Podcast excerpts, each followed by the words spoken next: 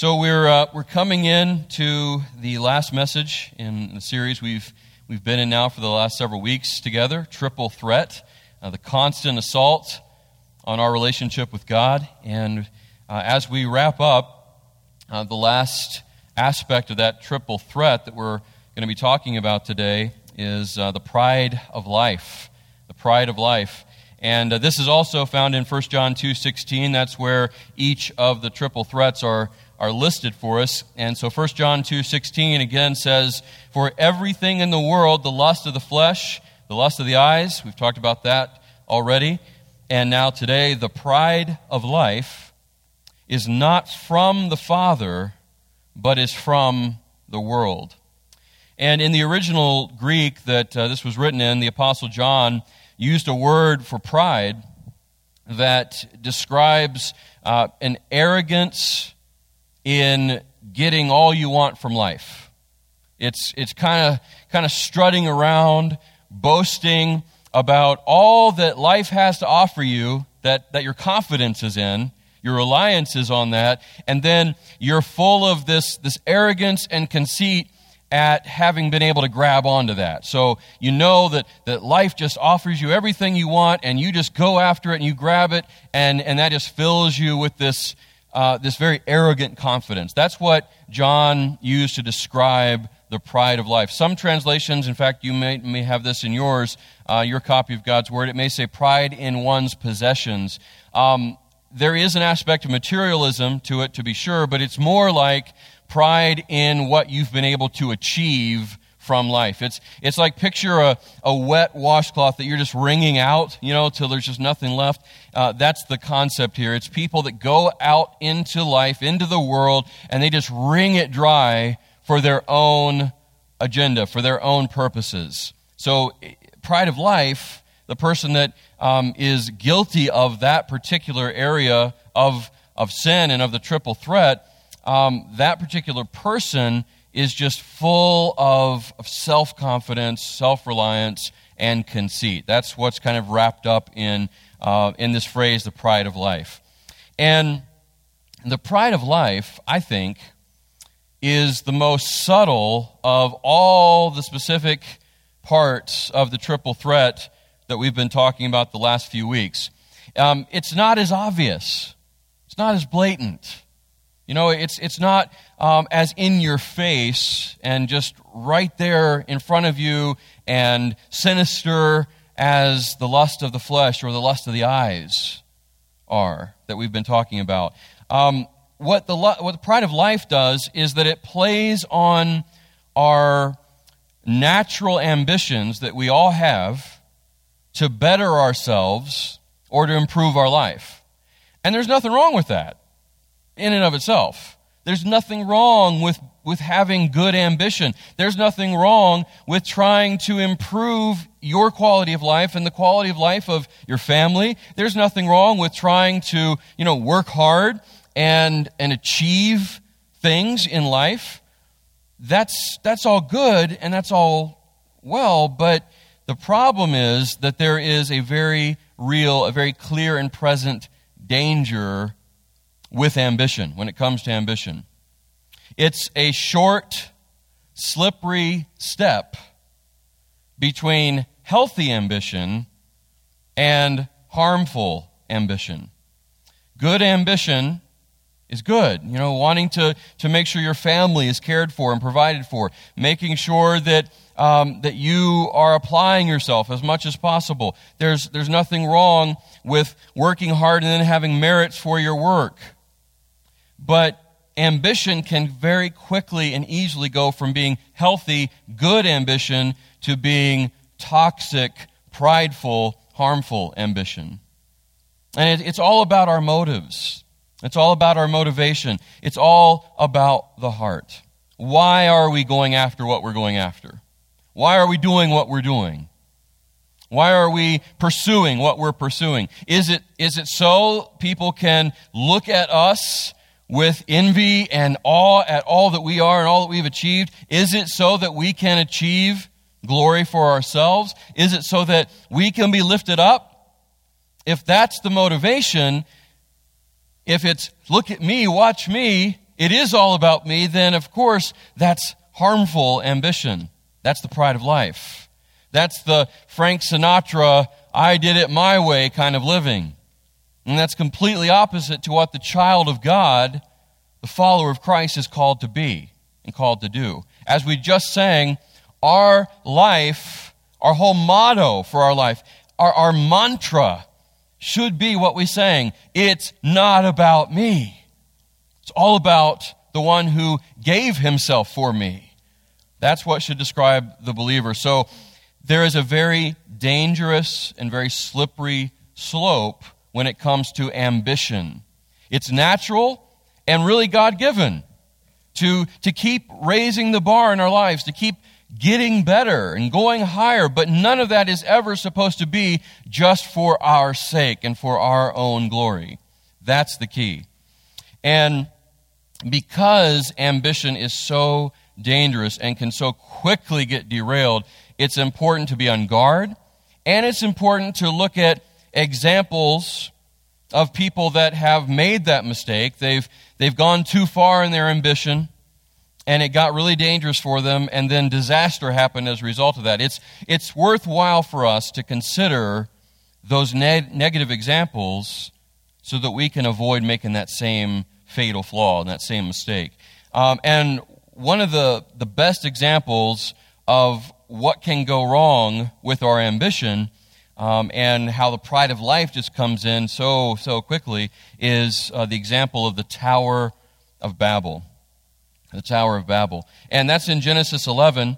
And so we're going to look at that together. Genesis 11 will be in uh, verses 1 through 4. And uh, so I invite you to look at that with me. And a little bit of backstory uh, to the events that take place in this passage that we look at. The, uh, the earth had been flooded. We know the story of the flood with Noah and the ark.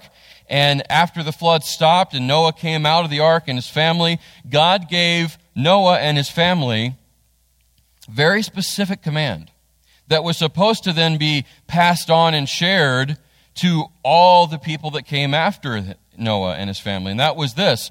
Now that the earth has been completely destroyed, flooded, wiped out, you've got to start over, Noah. So I want you and, and your family, your children, to go out, go forth, go out into all the earth, fill the earth, and multiply. We've got to start building the human civilization again. We've got to start over. So I want you to not just stay in one place, I want you to go everywhere, fill and occupy the earth, and be fruitful and multiply, and, and just replenish everything. So that was a very clear command, and it wasn't just for Noah. This was a command for everybody, all of humanity. God said, I don't want you just to camp out in one place, go out and fill the earth. So keep that in mind as we look at, at this text. Genesis 11, starting in verse 1 the whole earth had the same language and vocabulary. What would that be like? Man, that would uh, certainly have some benefit, right? It cut down on, on some of the barriers that we have, the linguistic barriers, some of the miscommunication and misunderstanding. But that's what happened. They had the same language and vocabulary. This is shortly after the flood. And verse 2 as people migrated from the east, they found a valley in the land of Shinar, where Babylon would be. That's where, where that would uh, be settled. So they found a valley in the land of Shinar and settled there, which is a direct contradiction to what God commanded them to do. He said, Go out, fill the earth. They said, Hey, this looks good. Let's just settle. Let's settle here. Let's build our civilization here. In verse 3, they said to each other, Come, let's make oven fired bricks. They used brick for stone and asphalt for mortar which incidentally was um, what they used for the ark. You know, so uh, maybe there was a carryover of that. I don't know. Verse 4, they said, and here's where it starts to turn. Here's where the, the shift happens. This is where the slope gets very, very slippery. They said, Come, let's build ourselves. It's all about me. It's all about us. Let's build ourselves a city and a tower with its top in the sky, or in other words, a, a, a tower that reaches into the heavens, a monument of our grandeur, of our greatness, of our ingenuity, of our intelligence, of all that we can accomplish. A tower to us. Let's make a name for ourselves. Pride of life, pride of life. See, at, at this point, there should be alarms going off for them. We talked last week about alarms should have been going off for David, right? For King David. Alarms should have been going off for them. Uh oh, where's this headed? What is this saying about my heart? What is this saying about my mind? I, I have a desire here in this, in this moment to make a name for myself, to make my name great, instead of making the name of God great or, or showing, declaring how great his name is. Let's make a name for ourselves, they said. Otherwise, we will be scattered throughout the earth, which was the whole point. that was the whole point. That's exactly what God commanded them to do. And so this was, this was a direct, conscious act of rebellion and disobedience, and it was a direct embracing of the pride of life the pride of life. That very subtle, very sneaky, but deadly aspect of the triple threat that is constantly coming at us. It's not unique to the people at Babel. It, it, wasn't unique to Eve, even though it began with her. It's not unique to anyone. It's shared by all of us. We're all susceptible to this particular type of attack from our flesh, from our sinful nature, and from the enemy, the pride of life. The pride of life is pursuing our own agenda instead of submitting to God's will. That's, that's a, a, marker of the pride of life. It's pursuing our own agenda at all cost, no matter what, instead of willingly and consistently submitting to God's will, which we can easily find, church. God's will does not have to be this big and ambiguous mystery. He's made it very clear to us in the pages of His Word.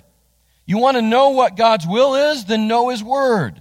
You want to live in God's will? Then live out His Word. That's how you find it. There, there, are, there are specific and, and very individual aspects of God's will um, that are unique. You know, like, like His specific personal will for you on, on a given subject might be different than mine. Um, like his will for you to live in a certain place might be different from mine. And that's going to be very narrow, very laser focused, right?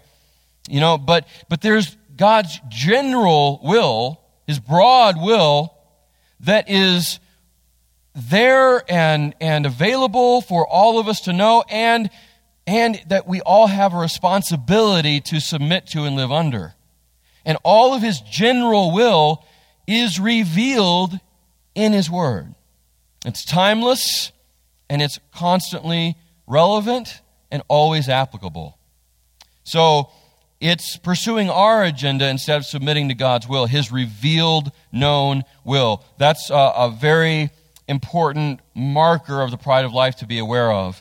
Uh, it's also, I want to suggest to you that the pride of life is also living to build our own legacy instead of living to build God's kingdom.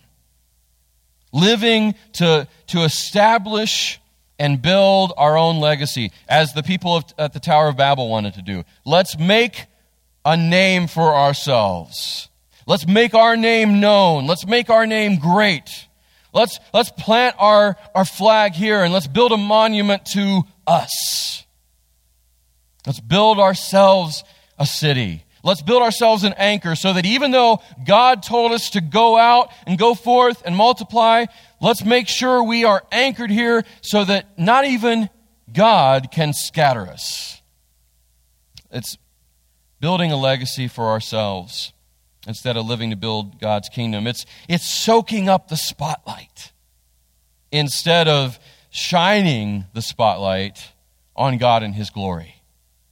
That, that's, what, that's what marks the pride of life. And I want to give you another um, living, well, not living now, but a, a true uh, historical example um, so that you can really connect the concept with what it looks like. We always, always will be better off if we can see it how it actually looks. when we, when we talk about a concept like this. So, another very profound example of just how uh, far the pride of life can go and just how disastrous it can be. And the example I want to um, have you keep in mind and, and look at with me is the example of King Nebuchadnezzar. Have you ever realized that uh, nobody names their child Nebuchadnezzar? I mean, that, that's just not one of those popular names in any decade. Uh, and there's reason for that. Daniel chapter 4, uh, verse 29 is where we'll pick up. And I also need to give you a little bit of backstory. Uh, King Nebuchadnezzar had a, a pretty disturbing dream.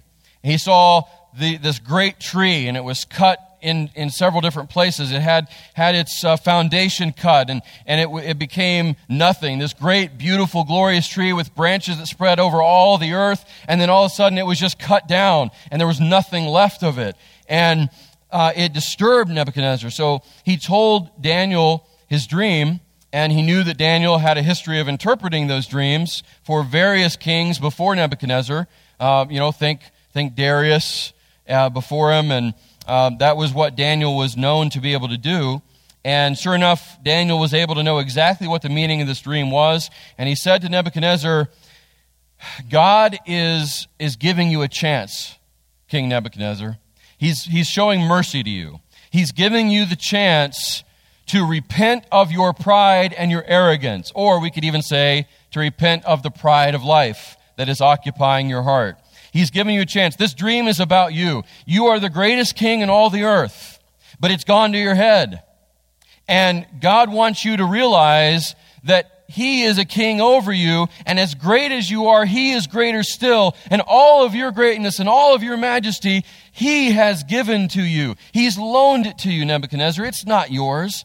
He wants you to acknowledge him he wants you to acknowledge His greatness and His glory and live now to make His name great instead of your own. And, King, please do it. I don't want to see what this dream symbolizes happen to you. I don't want to see you brought low.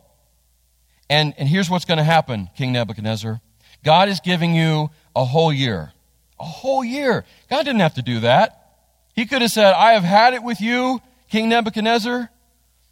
Or if you have watched uh, the Rack Shack and Benny from VeggieTales, Who, who's watched Rack Shack and Benny from VeggieTales? Who knows what I'm talking about? That's, that's right. There we go.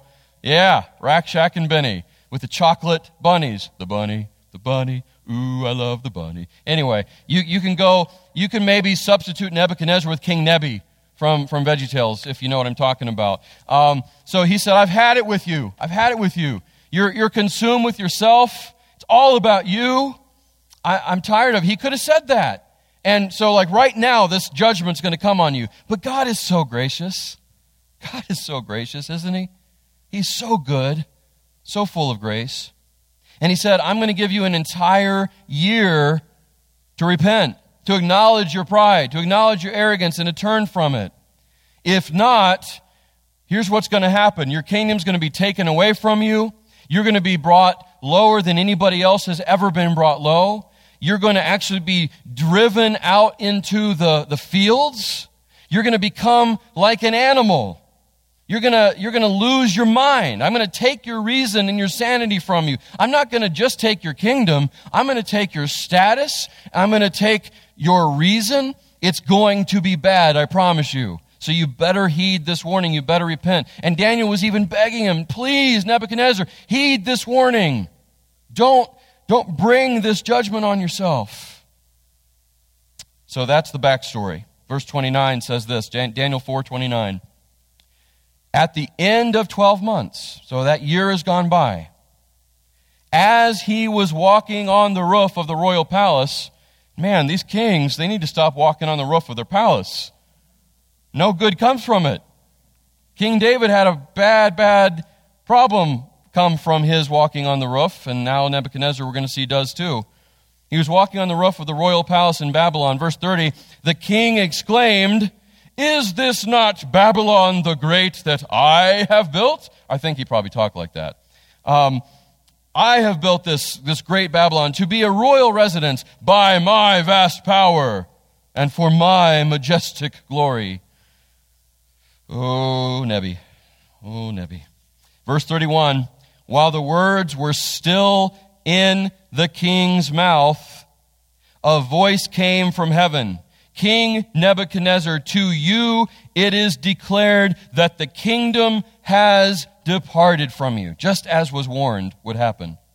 You will be driven away from people to live with the wild animals, and you will feed on grass like cattle for seven periods of time. Literally, that was seven years. This would happen for seven years. Until you acknowledge that the Most High is ruler over human kingdoms and he gives them to anyone he wants. At that moment, the message against Nebuchadnezzar was fulfilled. He was driven away from people. He ate grass like cattle, which is actually a, a real, known, still happens disease, a mental disorder called boanthropy. Boanthropy. And it, it means that somehow, for some reason, a person actually believes themselves to be a bovine cattle, cow, moo. I mean, you know, that's what they actually start thinking themselves to be. It's a real thing. You can look it up. It's been documented. Um, so this is what happened. God used uh, a real syndrome to afflict Nebuchadnezzar with it. And so that's what happened. He, he ate grass like cattle. His body was drenched with dew from the sky until his hair grew like eagle's feathers and his nails like bird's claws. Or, for what we are familiar with now, quarantine living. Like that could be any one of us from all the, the shutdowns that have happened, right? Hair like eagle's feathers and nails like bird claws. Um, but that's what happened to Nebuchadnezzar. Verse 34 But at the end of those days, again, that's seven years, seven years' time he was like this. It probably took that long because he was just so bullheaded. Yep. Aren't you glad you came today? So at the end of those days, seven years, I, Nebuchadnezzar, so now, now it's first person account. I, Nebuchadnezzar, looked up to heaven, and my sanity returned to me. Then I praised the Most High and honored and glorified him who lives forever. For his dominion is an everlasting dominion, and his kingdom is from generation to generation. All the inhabitants of the earth are counted as nothing, and he does what he wants with the army of heaven and the inhabitants of the earth. There is no one who can block his hand or say to him, What have you done? At that time, my sanity returned to me, and my majesty and splendor returned to me for the glory of my kingdom.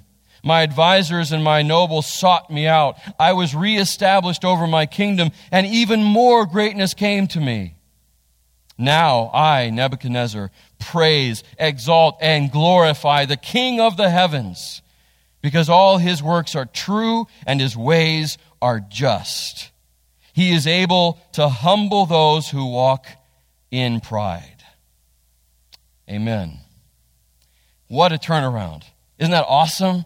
What happened in Nebuchadnezzar's heart and mind, what God was able to do. I mean, it's sad and tragic that it took what it took, but man, we can praise God that, that it happened. I mean, I personally believe that this shows absolute, true, and genuine repentance and salvation. I personally think we'll see Nebuchadnezzar in heaven.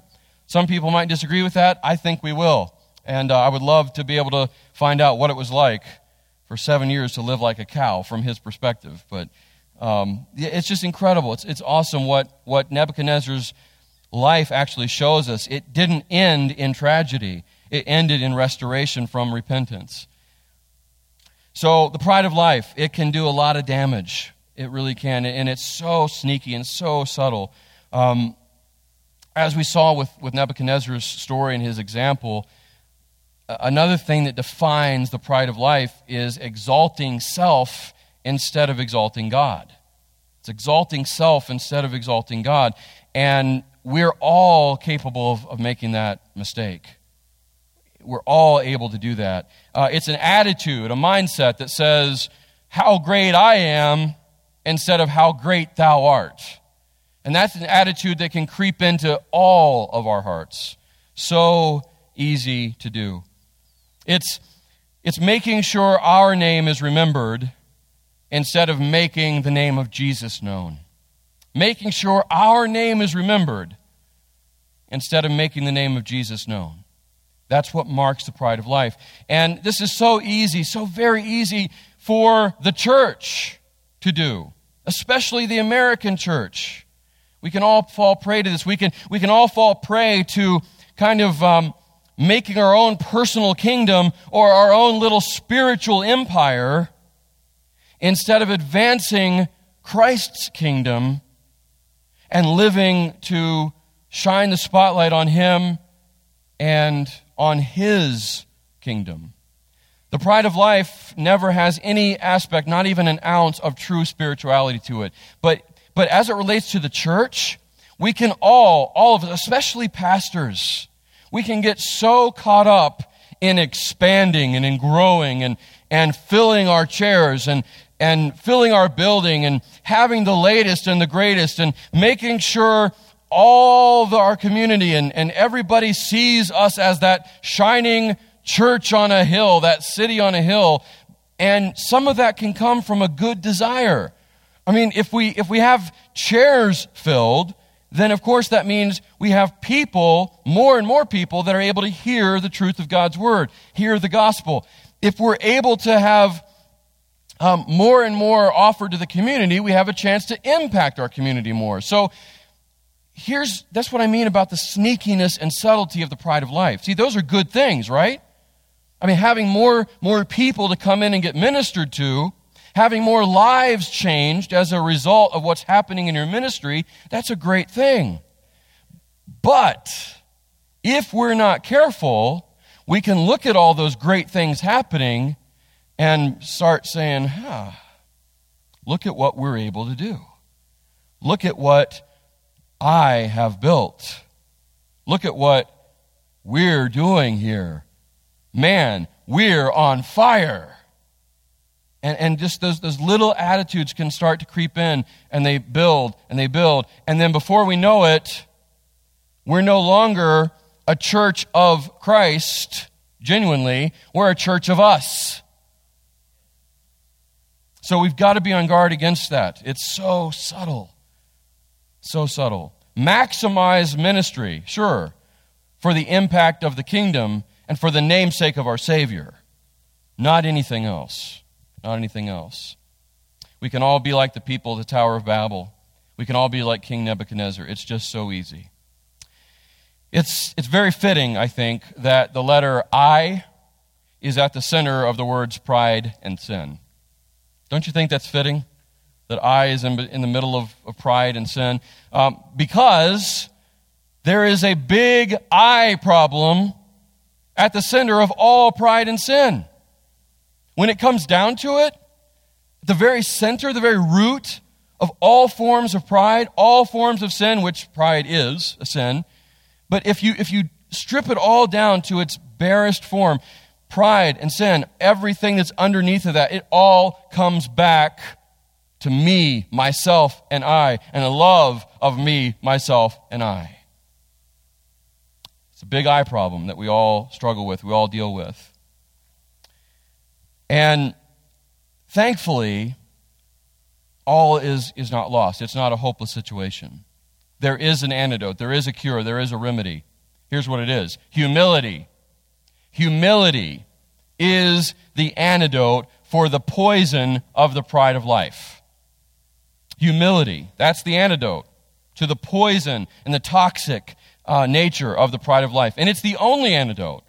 Humbling ourselves. That's the only thing that's going to fight against and eliminate, root out from our hearts and our minds the pride of life. Humbling ourselves, humbling ourselves, humbling ourselves. Humility. That's it. Matthew 23 12 says this Whoever exalts himself will be humbled. We saw that with Nebuchadnezzar, right?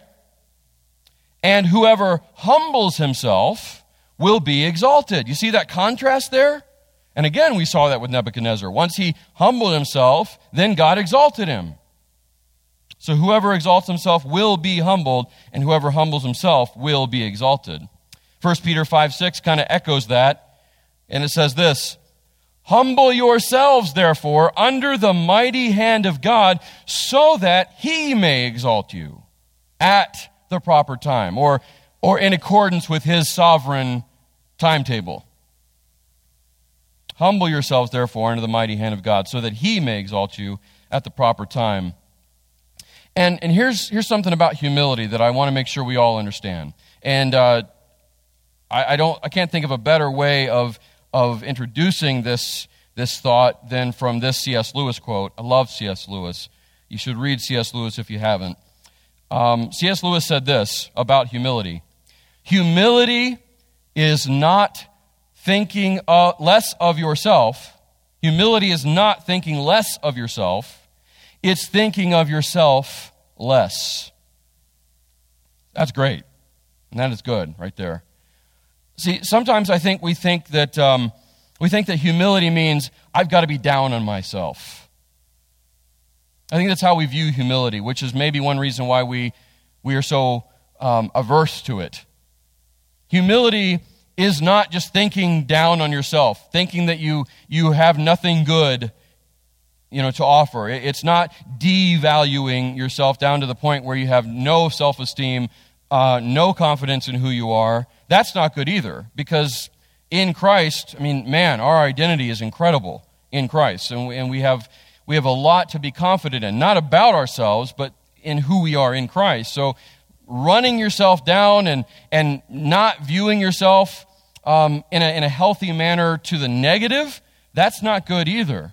And that's not what humility is. It's, it's not. Um, just feeling that you are, are nothing, you have nothing to offer, nothing of value, no, no good at all. That, that's not what humility is. It just means that you think of yourself less than you think, first and foremost, about God, but then, secondly, you, you think about yourself less than you think of others. That's humility. It's, it's lowering yourself first under God and then lowering yourself as Christ did, as his example was, lowering yourself before others and serving others instead of demanding that you are always served. That's humility. Lowering yourself willingly, willingly, even though you have dignity, even though you have um, value, it, it doesn't change that. It's saying, I'm not going to elevate myself. I'm not going to shine the light on how good I am. I'm going to lower myself and shine the light on how good and great God is, and then I'm going to make myself available to serve other people. It's not thinking less of yourself, it's thinking of yourself less. C.S. Lewis nailed it there. I really think I think he did. And so, where does all this leave us? Where does all this come? It comes full circle. We've been for several weeks coming back each week to what 1 John 2:16 says, which is everything in the world the lust of the flesh, the lust of the eyes, and the pride of life is not from the Father, but is from the world. And we've been talking about the reasons to avoid those things, the reasons to reject those things, the reasons to fight against those things, to fight against the lust of the flesh, the lust of the eyes. And now today, the reason we need to be on guard against and fight against the pride of life. And the reason for all of that is what's found in the last verse of this passage that we've been in this series with. 1 John 2:17. The reason for all of that the reason to reject and run away from all those things, the triple threat, is this the world with its lust is passing away.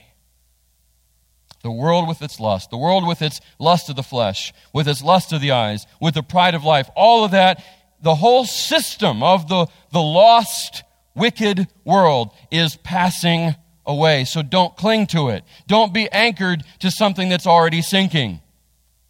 It's a sinking ship. Don't tether yourself to that. Rather, be this kind of person, the second half of this verse, but the one who does the will of God, which I said earlier on is revealed to us. It's made plain. We can read it in our own language. In His Word, it's available to know and to live out. But the one who does the will of God remains or abides forever. The world is passing away, but the one who does the will of God will remain forever. This is just like our theme for the church for the year thriving by abiding.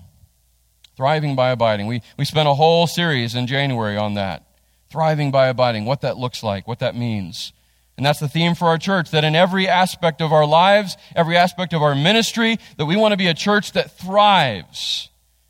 But we only thrive by abiding or remaining in Christ.